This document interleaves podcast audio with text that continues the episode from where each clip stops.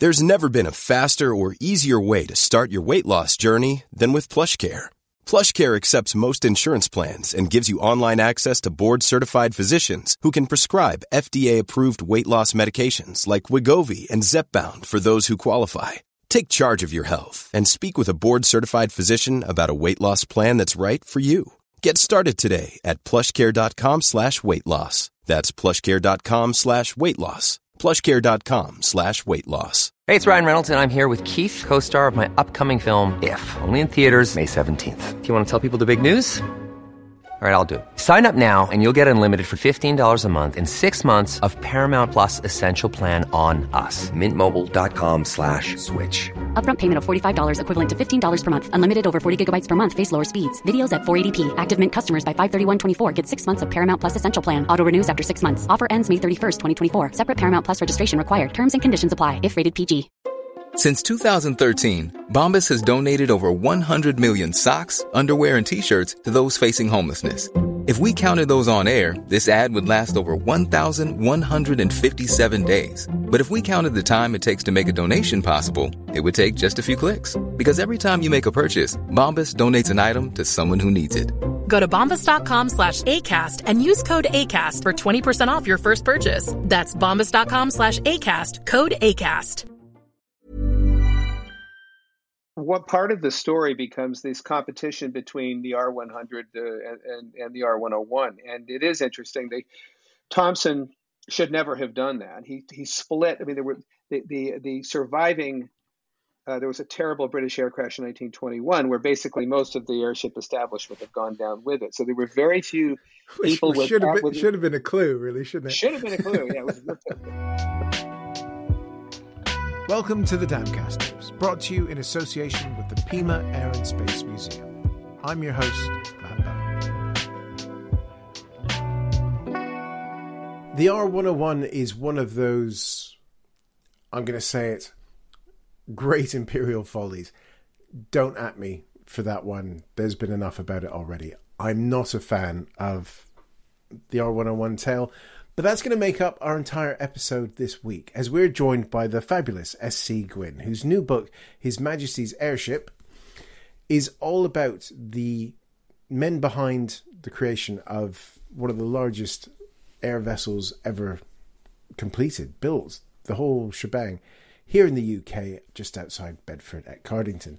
Now, Sam is an author who I've been really looking forward to talking to because this other book of his, which is called Empire of the Summer Moon, all about Quanah Parker, is one that I've lent to people before I've had a chance to read and never gotten back. So the one I'm waving around, if you're watching this on YouTube, is the third time I've bought it. So I'm going to get stuck into that as well. And that's where we have to start because before we get into His Majesty's Airship, I have to ask him what led him to make the leap from his usual haunts of the United States in the 19th century to come over here to Britain and a massive bag filled with hydrogen.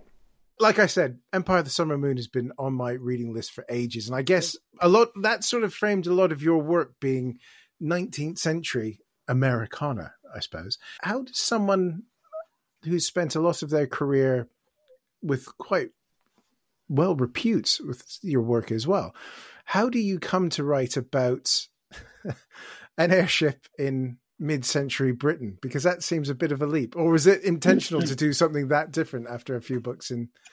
No, it's uh, you know, it's uh, I was I think um, based on my my uh, book about the Comanches and then a, a, biography of Stonewall Jackson and another book about the Civil War. I mean, I think people think of me as being planted firmly in the 19th century somewhere. Um, I I never really saw myself that way. I mean, I'm I, I in most of my career I've been a journalist, and and journalists have short attention spans, generally speaking. And uh, you know, you do your story, and it's on the bottom of someone's birdcage by Monday night or whenever, and then you move on to the next story. And uh, and what kind of makes you happy are good stories, and you're looking for good stories, and you're never on one very long. But anyway, so journalists, yes, have the attention span of a gnat. So for me, I have been trying to really just find the, the very best stories that I that I can find. And uh, typically, I want them to be, uh, you know, uh, cer- certainly set in history and, and almost always beyond human memory.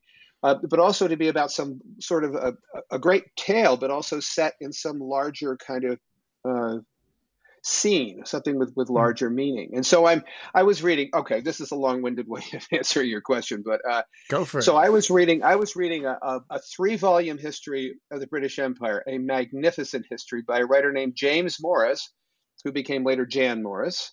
Mm-hmm. A British historian, just magnificent. Just it knocks me down. It's so good. It's called uh, the Pax Britannica is, is the trilogy. And the third volume is, is Farewell to Trumpets. And it's about how kind of the British Empire is starting to get a little creaky and, you know, the, the and eventually declines. And so the book is about traces the empire from its apogee in Victorian times to what happened in the, in the 20th century. And inside of this book, there was a little two page section on this airship that was somehow all wound up in all these imperial ambitions and all this kind of sense of Britain coming out of World War One as the largest empire in the history of the world, and what was it going to do with the empire, and this crash that was more, much more interesting than the Hindenburg. And I thought, this is a great story, and, and so it's it's a great tale. The Hindenburg really isn't that great a tale. It's it's just like what made the thing go boom. R101, as you have seen, is is a fascinating tale that spans years and all sorts of great characters and um, and so I was just able to. I just thought that this is this is great. It's a book about empire. It's a book about. It's a great book about a crash that was you know more lethal again than the Hindenburg. But but and and the third thing I guess that it had, uh, from my point of view, was that nobody knew about it. Somehow history had overwritten R101 for whatever reason. It's a, there's no reason it should have. It, it, it overwrote Herbert Scott, the guy, the, the great airship pilot who did the first east-west crossing of the Atlantic. Anyway, I'm going on and on and on, but that's that's a really long-winded answer to your question. Oh, fabulous long-winded answer. Thank you. okay. You may have some more on the way. As a Canadian who's lived here for more than he's ever lived in Canada, I've learned that the British are very good at moving on from disasters, or they make a great thing about it. Yeah. Yeah, they give somebody a whole bunch of VCs and they forget about the thing that happened a little bit earlier. and dear listener, if you have not read any of Jan Morris's work, do check it out because Jan brilliant. Was, Jan was brilliant.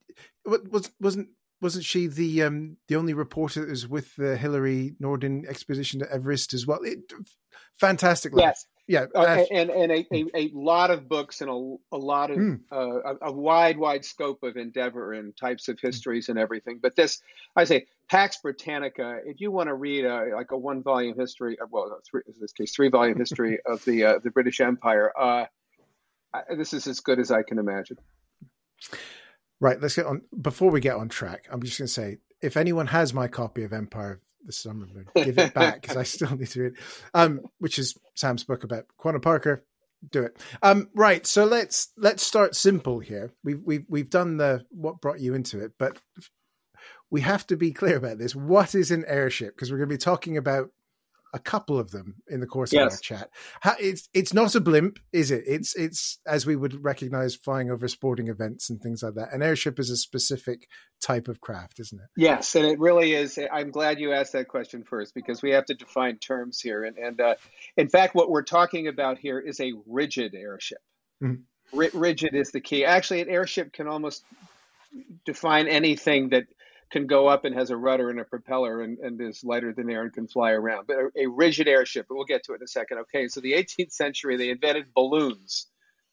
And balloons were these remarkable things. I mean, they were lighter than air, and, and they went up in a world where, as you and I know, everything else goes down.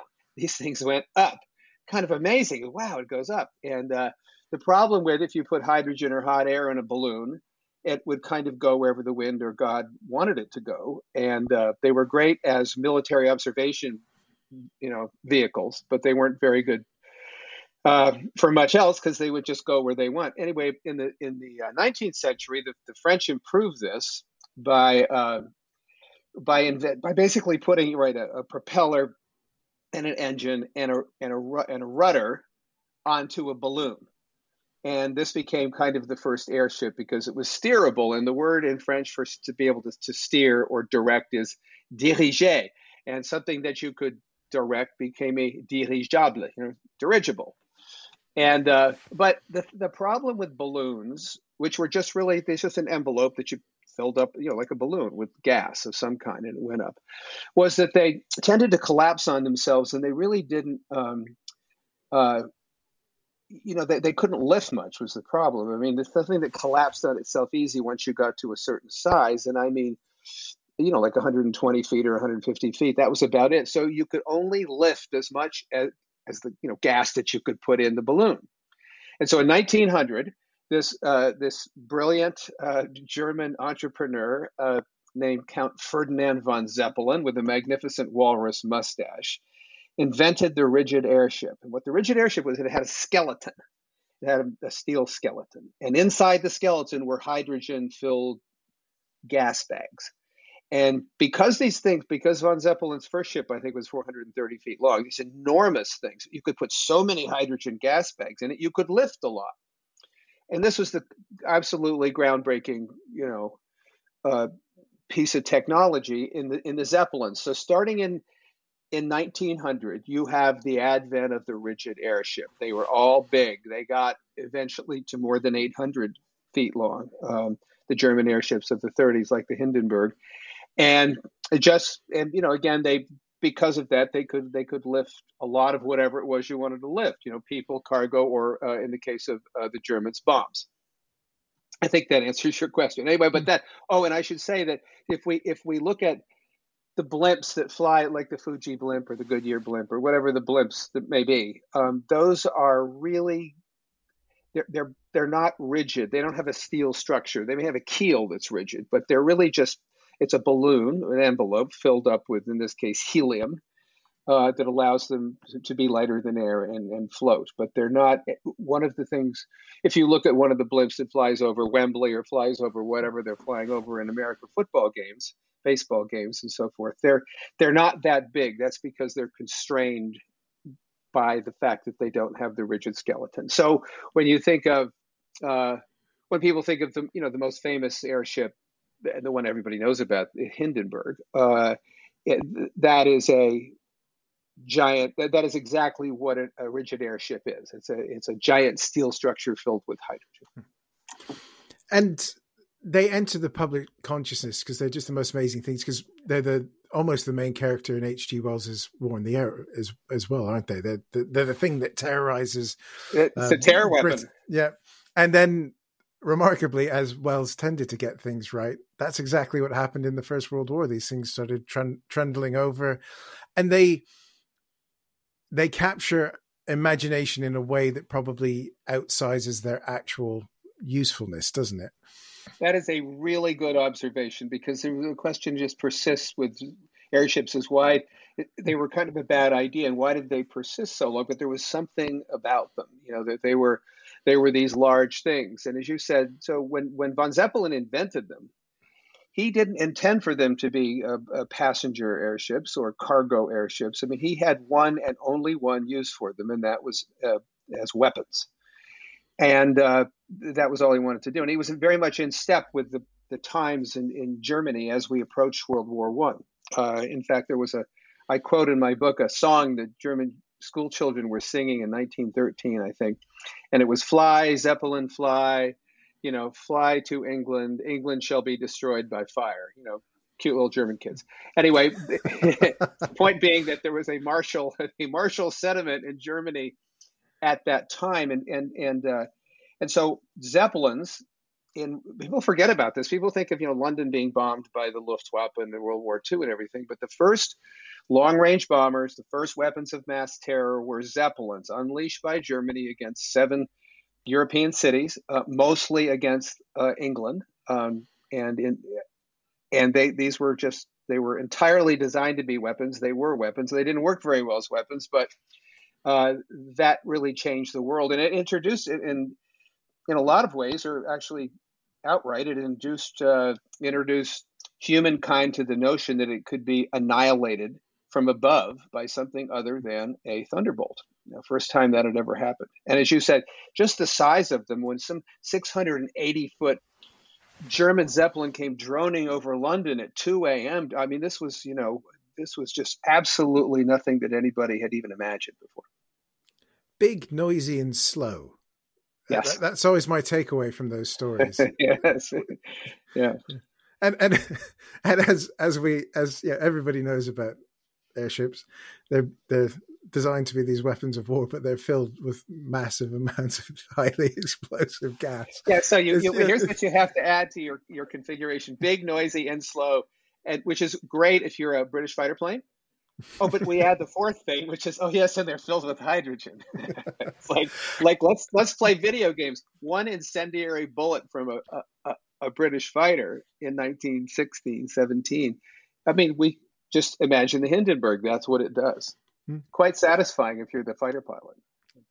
Yeah, and oh, that, that that's that's another podcast. Yeah, the the, the strange VCs that are awarded for shooting down zeppelins. It's uh, yes they're, they're fantastic. Anyways, let's let's start getting into our, our sort of characters here because they they leave this like we say oversized memory, isn't it? Because there's an expectation of these things being these incredible marvels of German engineering. But what you do in the book so well is talk about how rushed they the zeppelins actually are. That they they get progressively less engineered as they go along, don't they? But the British have this idea of, as as we all do, a German engineered marvel, and they exit the war thinking that this is the way forward, isn't it?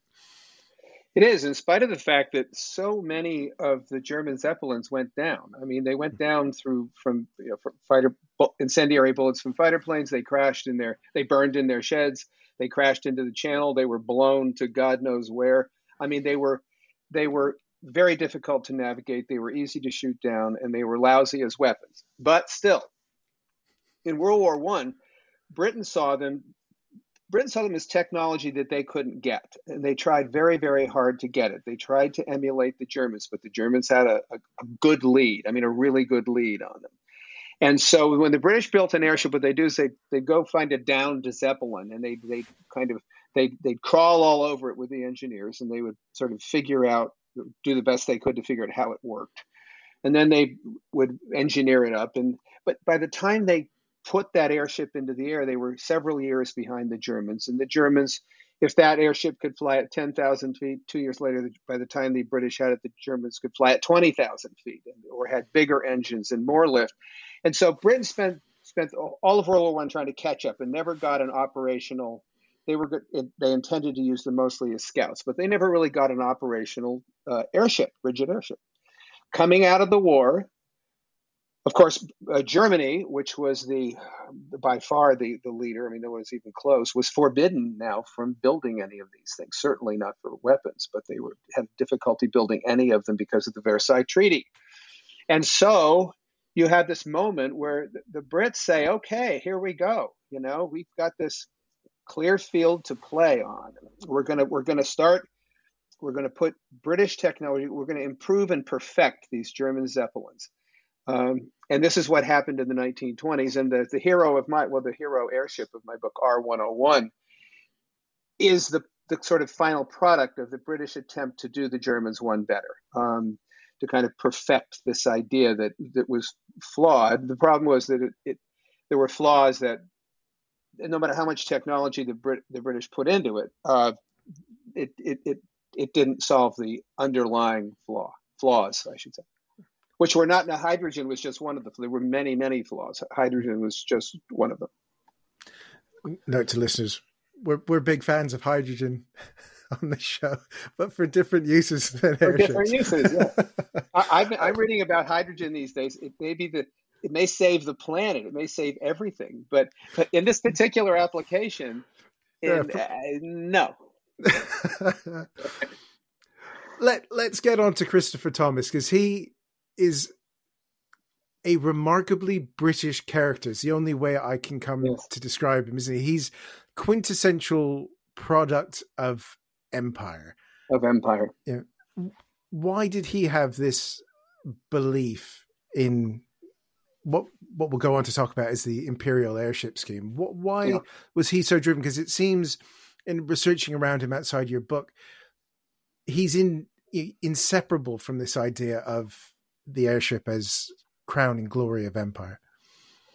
He is. He's he's the here's the central character in the book. He's the hero of the book. He is a, a product of five generations of of military uh, mostly generals, but very influential people in the in the Raj. Uh, you know, he he all of his family on both sides, enormously influential, were uh, were, were grew up in India. I mean, going back to the the uh, going back to the 18th century.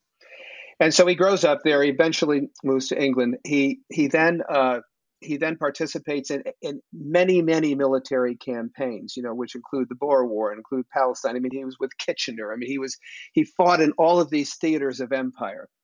Uh, and so we have this guy who, uh, even though very quite interestingly, he, he's a socialist. He he he joined the first Labour government, uh, Ramsay MacDonald's government, but he was still very very much a, a man of empire, and which is appropriate because uh, he was the man who, who, had the vision that drove e- essentially R101 into the ground eventually. But the, the original vision was to populate the, the skies of the world, which was largely a British world, with British airships using British technology a kind of a restoration in some ways too. You know, when you think of the British Empire in the 19th century, you think of the, the pounding piston, you know, the grease piston, and just the tech, technological ability. They could build guns and they could build machines and locomotives and boats. I mean, better than anybody else. And empire power resisted, I mean, rested on this. And uh, and to some extent, the vision that Thomson, Christopher Birdwood Thomson, had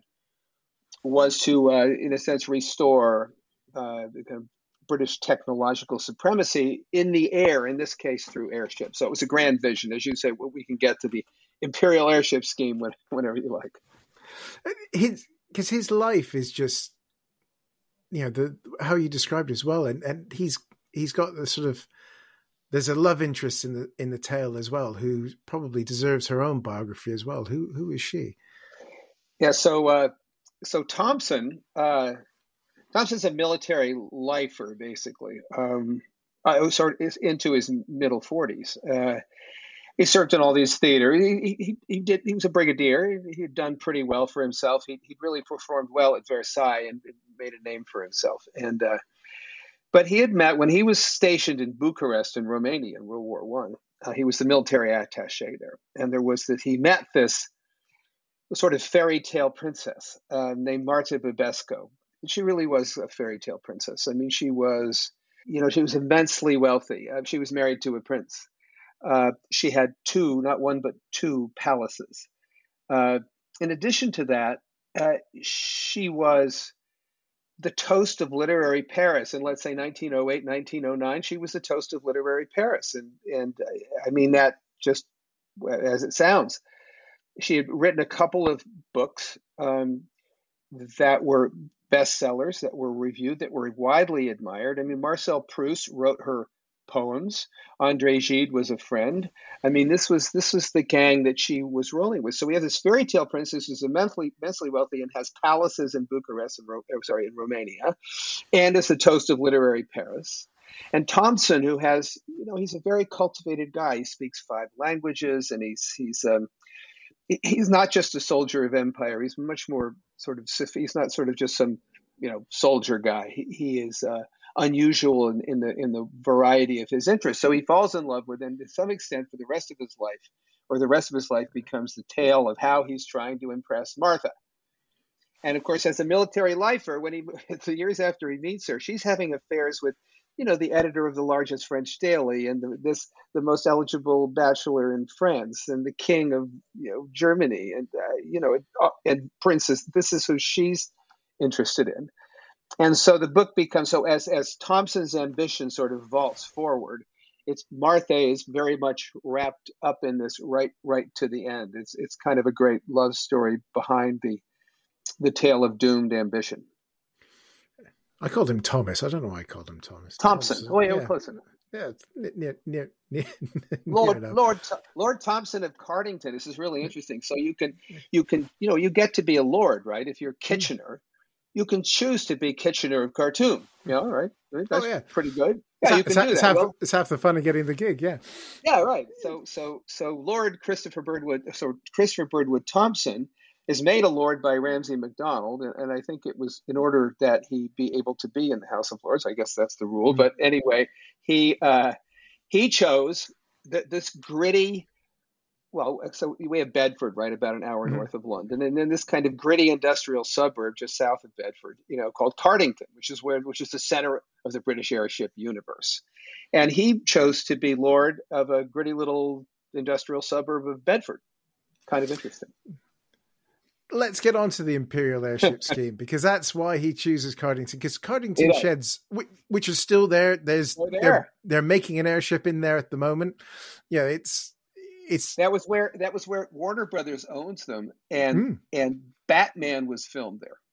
Yeah, and I was in one of the walking around, and some of the set stuff is still stacked back there. Anyway, uh, yeah, it gets a little get, surreal. It's oh, it's fab. Um, again, different podcast. Um, yes, so the Batman connection. Oh yeah, yeah. yeah. yes, that that's oh, we could digress beautifully there. um, the Imperial airship scheme is is the thing that Thomson nails his his colors to, and his his whole political career is is is around this. What was it? Because this is when we when we think of you know aircraft being produced today, yes, we think of subsidies and and, and the like, but in this case, this was an entire government, which let's be fair, was broke, throwing whatever treasure they had behind this scheme of building not one but two of the most supposedly advanced airships the world had ever seen. Yes, in a way that would that was in their intention to change the world. So to understand the imperial airship scheme, you have to understand what the world looks like to Great Britain as we come out of World War One. As I said, it's very interesting because the even though Great Britain had was had had taken a major hit to its power, to you know, it, when coming out of the war, its naval power supremacy was not unquestioned anymore. It was governed by a formula that said how many you know ships you can mm-hmm. build, and and there were cracks in the empire. You know, there were you saw you could just see them adding up. The Boer War, and then there was the Irish Rebellion, and then the rebellion in Iraq, and and of course what was happening in India. India was seething with with discontent. But coming out of World War One, still. Uh, Britain had the largest empire in the history of the world. They had taken a lot of the properties of the old Ottoman Empire, some from Germany. They had, you know, the, the, famous British color, you know, the British maps with the red color. I mean, you could see it connecting up all around the world.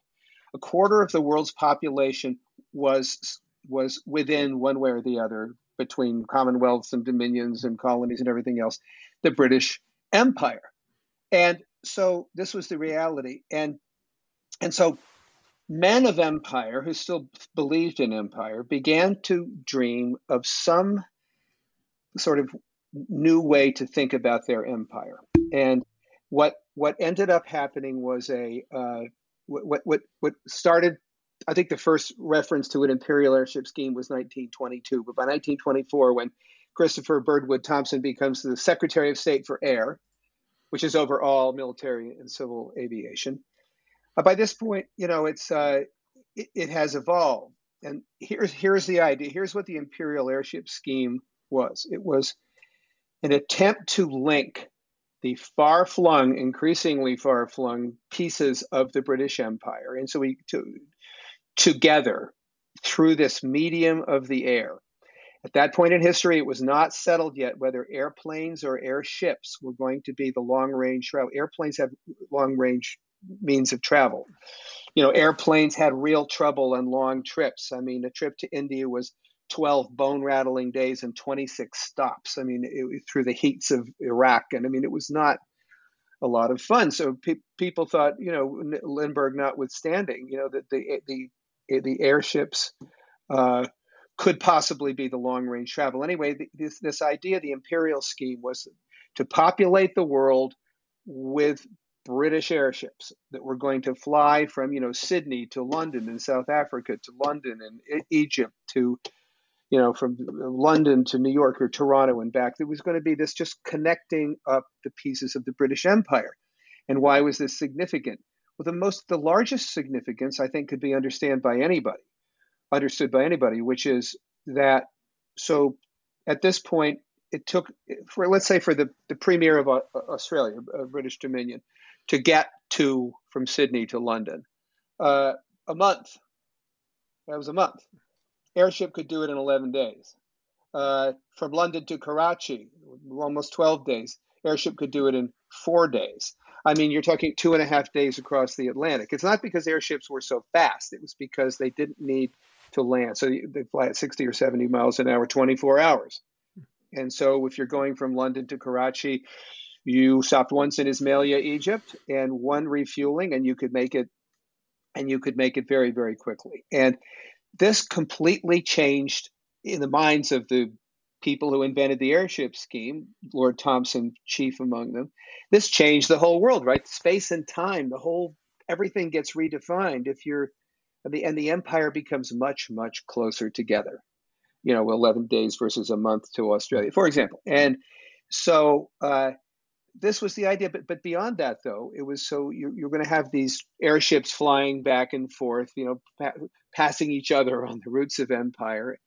But more or as important as that, though, the technology that was going to dominate this new version of long range travel was going to be British. And that is what R101, the hero airship of my story, was. R101 was, and its sister ship R100, were Christopher Birdwood Thomson's uh, attempt to use this new, to improve the old German technology with the British technology and demonstrate that you could fly these things back and forth safely from places like India, you know, which was still, you know, within the British Empire and ruled by the British and had 300 and, you know, 20 million people in it. Uh, this was going to change the world. They thought they were going to change the world. We're going to take a quick break so that we can get the latest from the Pima Air and Space Museum with Head of Collections, Andrew Bowley. Here we are with the Pima Air and Space Museum's Learjet Model 23. Model 23 was Learjet's first small business jet. This one was owned by the Timken family of uh, Ohio, the Timken ball bearings. They were a company that made well known ball bearings for all different types of machinery. Louise Timken was the matriarch of the family, and she was the first woman to get a jet pilot's license here in the United States for the Learjet. Um, she had gotten a license for a smaller uh, like four seat jet beforehand. Um, the zebra skin inside on the seats was from a zebra that she shot in safari back in the day. Um, they uh, flew this aircraft uh, for many years before, uh, or after they had moved out and retired out here to Arizona. They uh, finally, at one point, stopped flying the airplane and they donated it here to the Pima Air and Space Museum. Also on display in our Women in Flight exhibit is a red visor and red shoes that she always wore when she was flying this airplane. Um, over the years, Louise Timken, you know, has gotten many awards for just, you know, being who she was, you know, in Ohio and here in Arizona.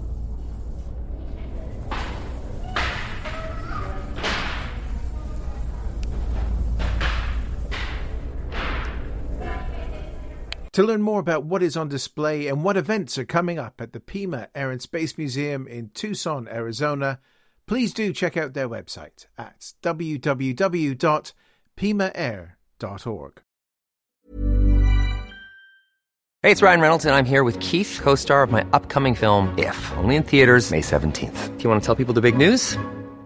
All right, I'll do it. Sign up now and you'll get unlimited for $15 a month in six months of Paramount Plus Essential Plan on us. Mintmobile.com slash switch. Upfront payment of $45 equivalent to $15 per month. Unlimited over 40 gigabytes per month. Face lower speeds. Videos at 480p. Active Mint customers by 531.24 get six months of Paramount Plus Essential Plan. Auto renews after six months. Offer ends May 31st, 2024. Separate Paramount Plus registration required. Terms and conditions apply if rated PG. Hi, I'm Daniel, founder of Pretty Litter. Did you know cats tend to hide symptoms of sickness and pain? I learned this the hard way after losing my cat, Gingy. So I created Pretty Litter, a health monitoring litter that helps detect early signs of illness by changing colors, saving you money and potentially your cat's life. Pretty Litter is veterinarian developed, and it's the easiest way to keep tabs on your fur baby's health right at home. Go to prettylitter.com and use code ACAST for 20% off your first order and a free cat toy. Terms and conditions apply. See site for details. And now, back to the show. It, it's it's this weird time, that sort of middle middle twenties, when this is all coming up, because you've got these two technologies that are slightly diverging. And on one hand, you've got still airplanes, which are essentially papery things tied up with string. Um, and you've got these big, massive, potentially luxurious things. And like you said, it's quite a bone rattling trip. So that's why they plumb for airships as opposed to what we would then see explode 10 years later with commercial air travel in, in a in a small form. But the government decides to go two ways, don't they? And this is where I think it's interesting because you know Thomson's politics is is very much of the of the left, isn't it? So they want an airship of of government and of the people, and yep. one of commerce, and that's the sort of difference between um, 100 and, and 101, isn't it? It's it's it's a weird political schism almost to to get these things going, which is how Vickers enters the the story as well. Right, and when you think of uh, the, the, typical way that uh, aircraft or airships would have been done, they were, you know, largely companies like Vickers built them, you know, sort of under contract one way or the other. That's how these things got built, and that's how wars got won. But so enter the Britain's first Labour government in 1924, Ramsay MacDonald. Um, his his great Secretary of State for Air, Christopher Birdwood Thomson.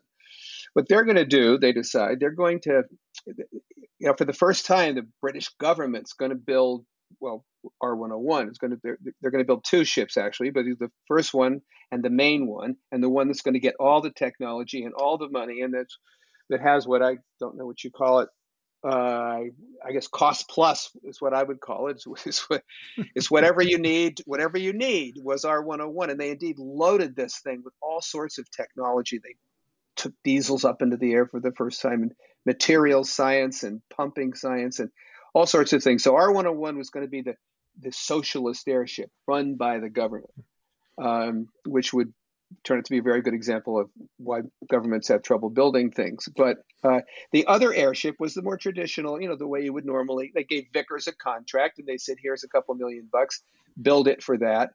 Use the old Zeppelin model. We don't want a lot of innovation. We just want the thing to work. You go do that. And meanwhile, over here, the socialist airship is going to be the visionary, idealistic airship.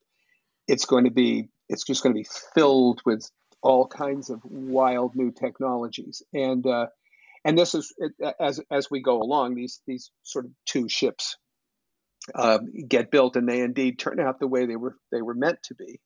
Um, and the capital air the capitalist airship is a better airship but uh, and it and it doesn't crash and the government the socialist airship does crash.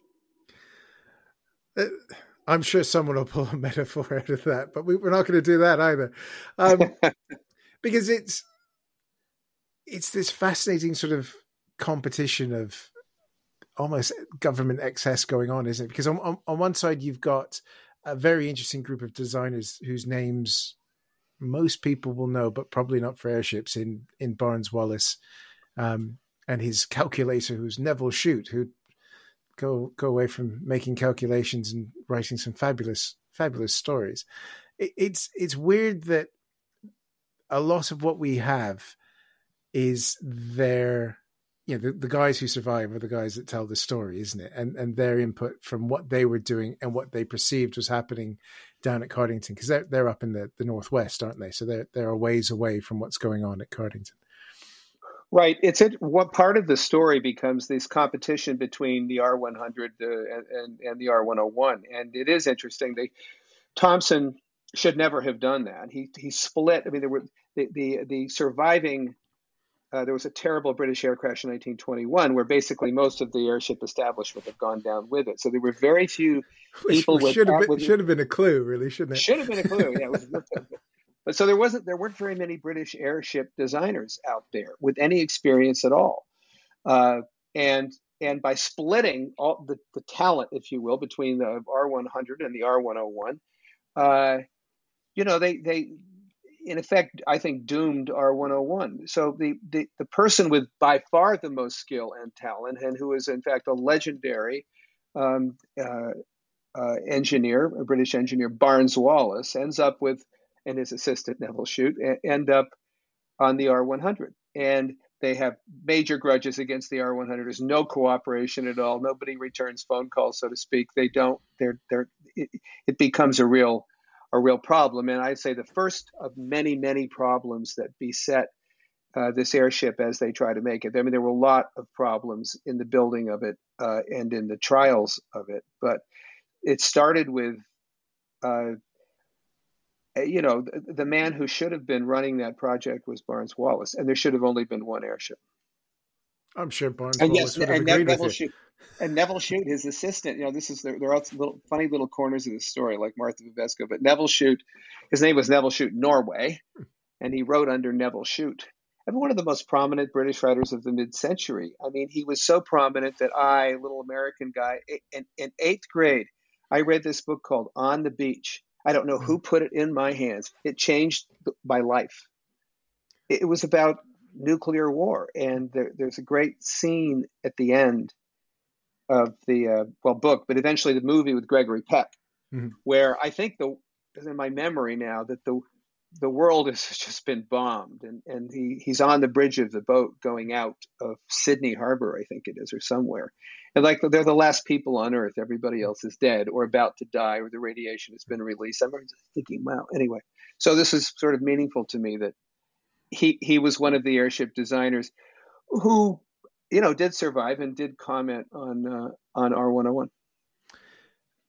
Let's focus on 101 as much as I'd love to talk about Nevil Shute and yeah, his books, my my grandmother fo- foisted his books on me at a young age and loved loved them all. Um, but let's again another this seriously we, we could we could digress beautifully. Batman, Nevil Shute, we'd be away. um, R101 in itself becomes very quickly.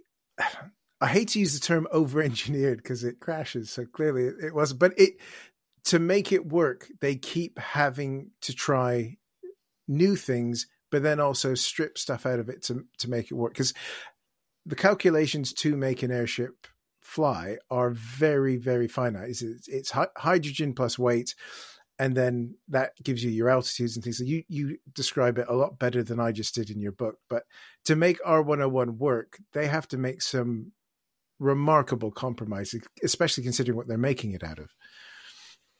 There, it's a it's a it's a technological moonshot. I mean, from from the point of view of 1927, 1928, 1929, 1930. I mean, it was uh, uh, as you were saying, the question of being over engineers. Well, one of the things they did to over engineer it, I think, was one of the causes of the crash, which is they they decided they were before R101, all the engines that, you know, so uh, on a, uh, let's take a ship like R101, okay, it's 777 feet long, larger by volume than the Titanic, the largest thing that has ever flown in history of the world. And it's going up there and it's got five engines on it. And the end, so the, the engines normally would be gasoline engines um, of one type or another.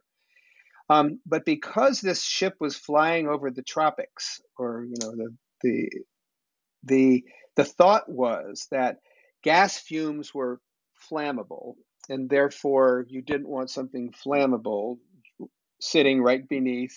I mean, these engines are slung beneath the the envelope of the airship. You didn't want something like that there because you know you've got 5.5 million cubic feet of hydrogen sitting just above you.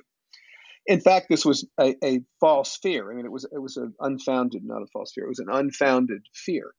Um, so, but but to address this and to make you know this, there was a Titanic-like attempt to make uh, this airship uh, well, the equivalent of unsinkable. Um, as Thomson said, as, as safe as a house, but for the millionth chance. I mean, something that just couldn't crash. They really thought that they were doing this.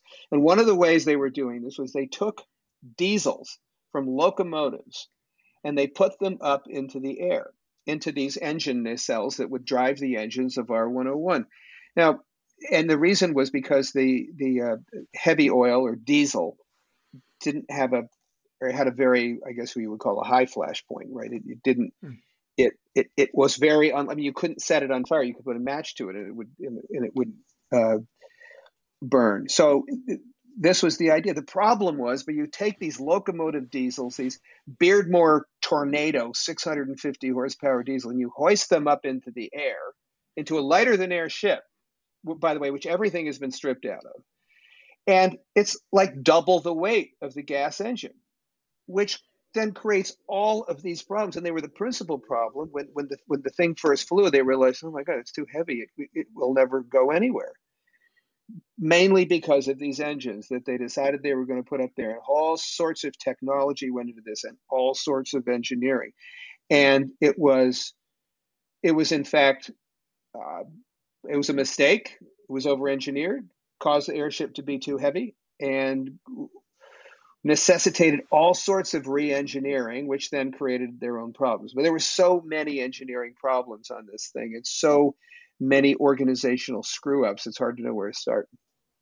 It's page after page of you know, as as a business analyst, it's like case study after case study of, yes, of how not to run a run a project.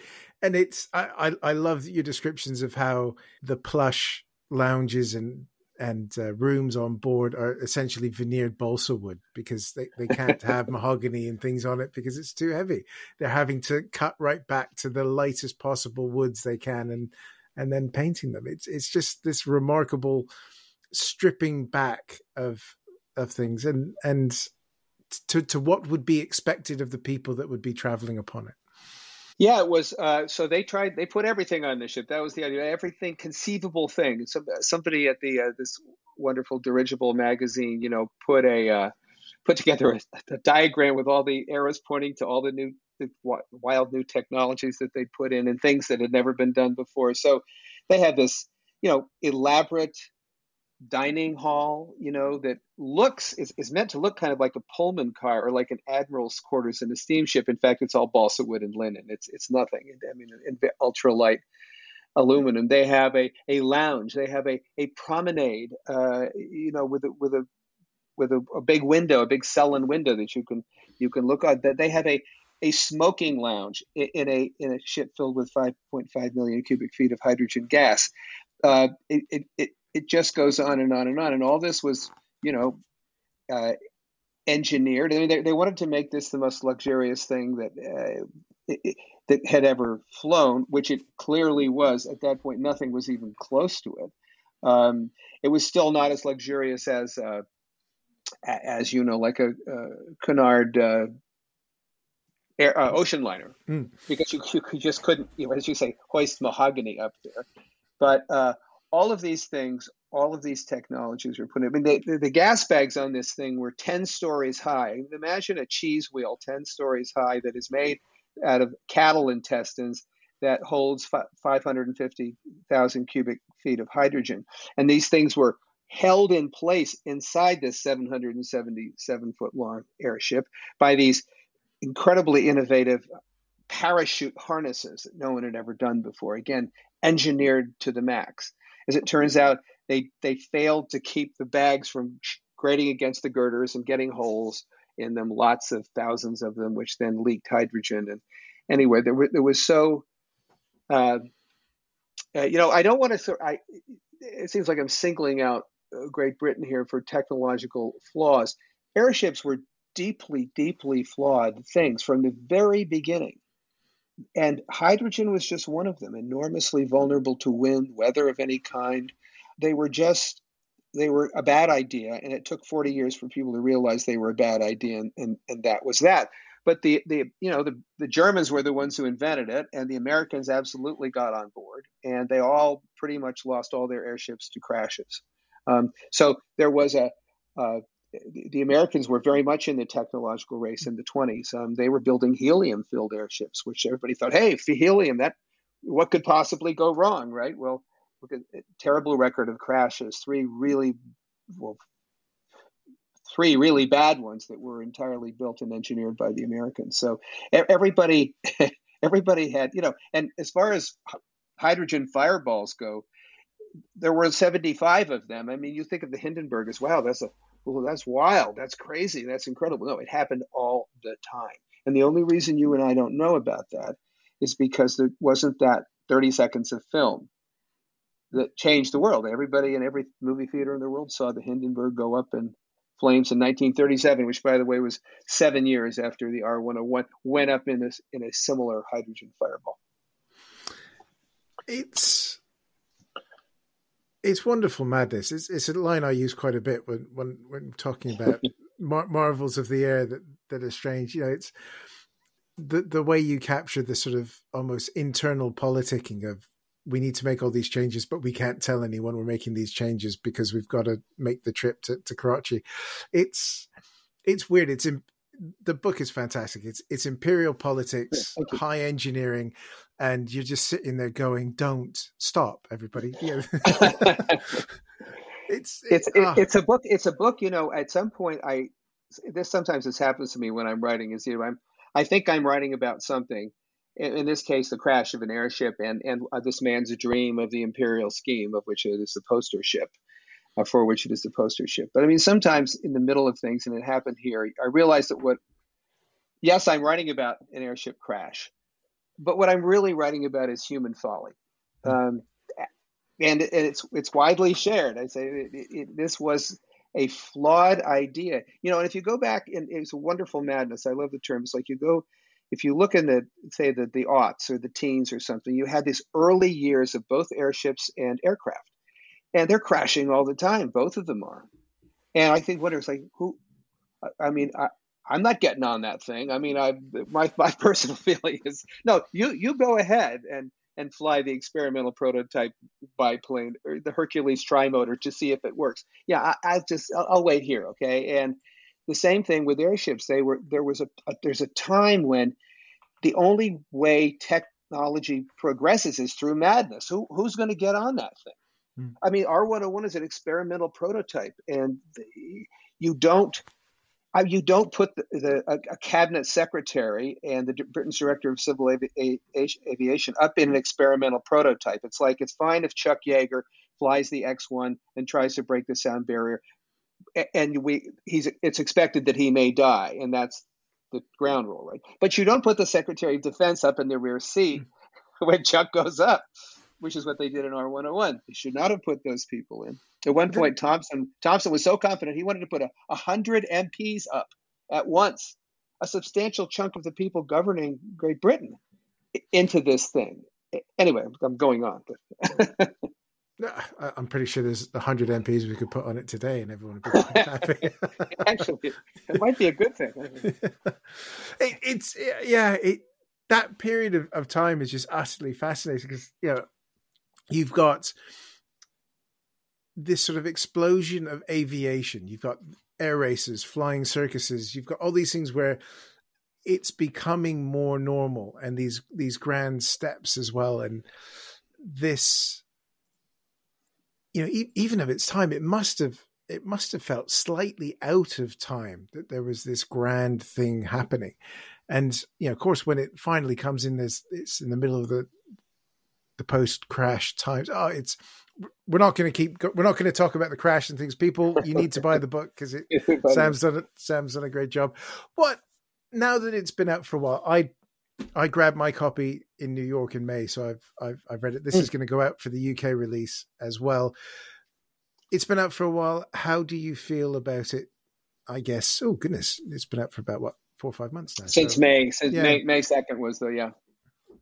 So uh, just shout out to to one nine two books in in New York, which is my new favorite bookshop for. Oh, for, cool. It was fantastic. Well, it's been it, has been selling well, and, and and it's been reviewed very well. And you know, you in in in uh, you know over here, you you get a spectacular New York Times review, which I got. You know, it's that's very good. In the old days, that used to be the only you know didn't matter what else you did. You know.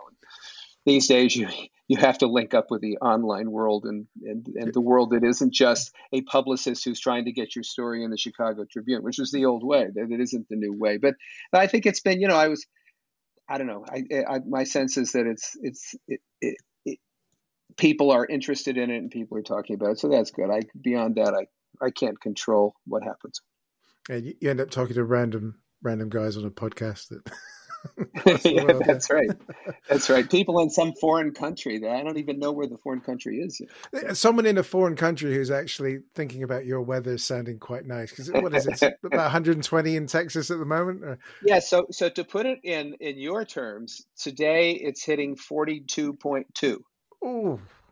Okay. So and yesterday was 42.2 and tomorrow will be 42 and the next day will be 42 and the next day we and going out as far as we can see so this is not normal. And uh, please, some dreary, wet British weather. Please, please send it to Texas.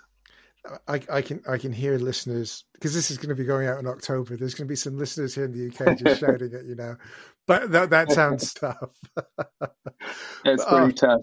But it's, um, speaking speaking of the UK, I mean, I was, you know, part of the fun of this book was I started it right when COVID started. So eh, you know, I, I use libraries, museums, and collections and things like that, and you know, they're all closed to me globally. Uh, globally, everything, every single library, museum, whatever. And so I had to do all these workarounds in the British airship community, which is small and intense and wonderful. They helped they helped me out. But I eventually got to uh, well, I, I, stayed in Richmond for three weeks and and uh, last, a couple years, I guess it's last year, um, had a wonderful time. And uh, you know, going to the United Kingdom archives, the RAF Museum, Brooklands, the, the private archives here, and I just had a great time. It was oh, and the Cardington sheds, you know. I, I, it was just it was just a great component, and I got and I had spectacular spring weather for the whole three weeks. I, I think I think you should just come over more if you're going to bring good weather. So it's it, yeah, can't can't be a British podcast unless there's at least five minutes chatting about weather. I think that's that's that's the rule. But Sam, the book is fantastic. Thank you so much for spending the last little while chatting about it. And um, as usual, links to getting it are all in the description, and everybody should buy it because it's really good fun. Great. It's been great talking to you, man. I can't thank Sam enough for joining us here on the Damcasters. I love the book. I grabbed my copy back in May at the Fabulous 101 Books in New York, read it in a couple sittings, and I'm delighted to say that it's out now in the UK, so you can grab it at all good and evil bookshops, including, not evil, but supporting the pod bookshop of our very own Damcasters bookshop on bookshop.org. Link is in the description below. 10% goes to support the pod, all that usual stuff. You may have heard my reticence about R101, but I think where we are now with airships and lighter than air vehicles is in an interesting place, especially with Airlander, which hybrid air vehicles are building up at Cardington right now. So watch that space on this. As always, thank you for your support of the pod. Tell your friends, pop some stars into the algorithm, like the videos, do all that sort of thing.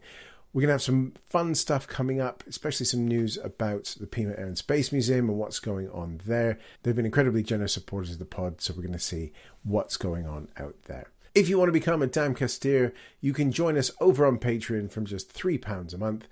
On that, you'll get all of these episodes early, different intros, outros, basically me rambling a little bit more.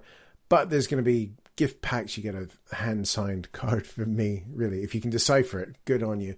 But there'll be like bookmarks and stickers and stuff, and some other fun things coming along that they're going to hear about first over there.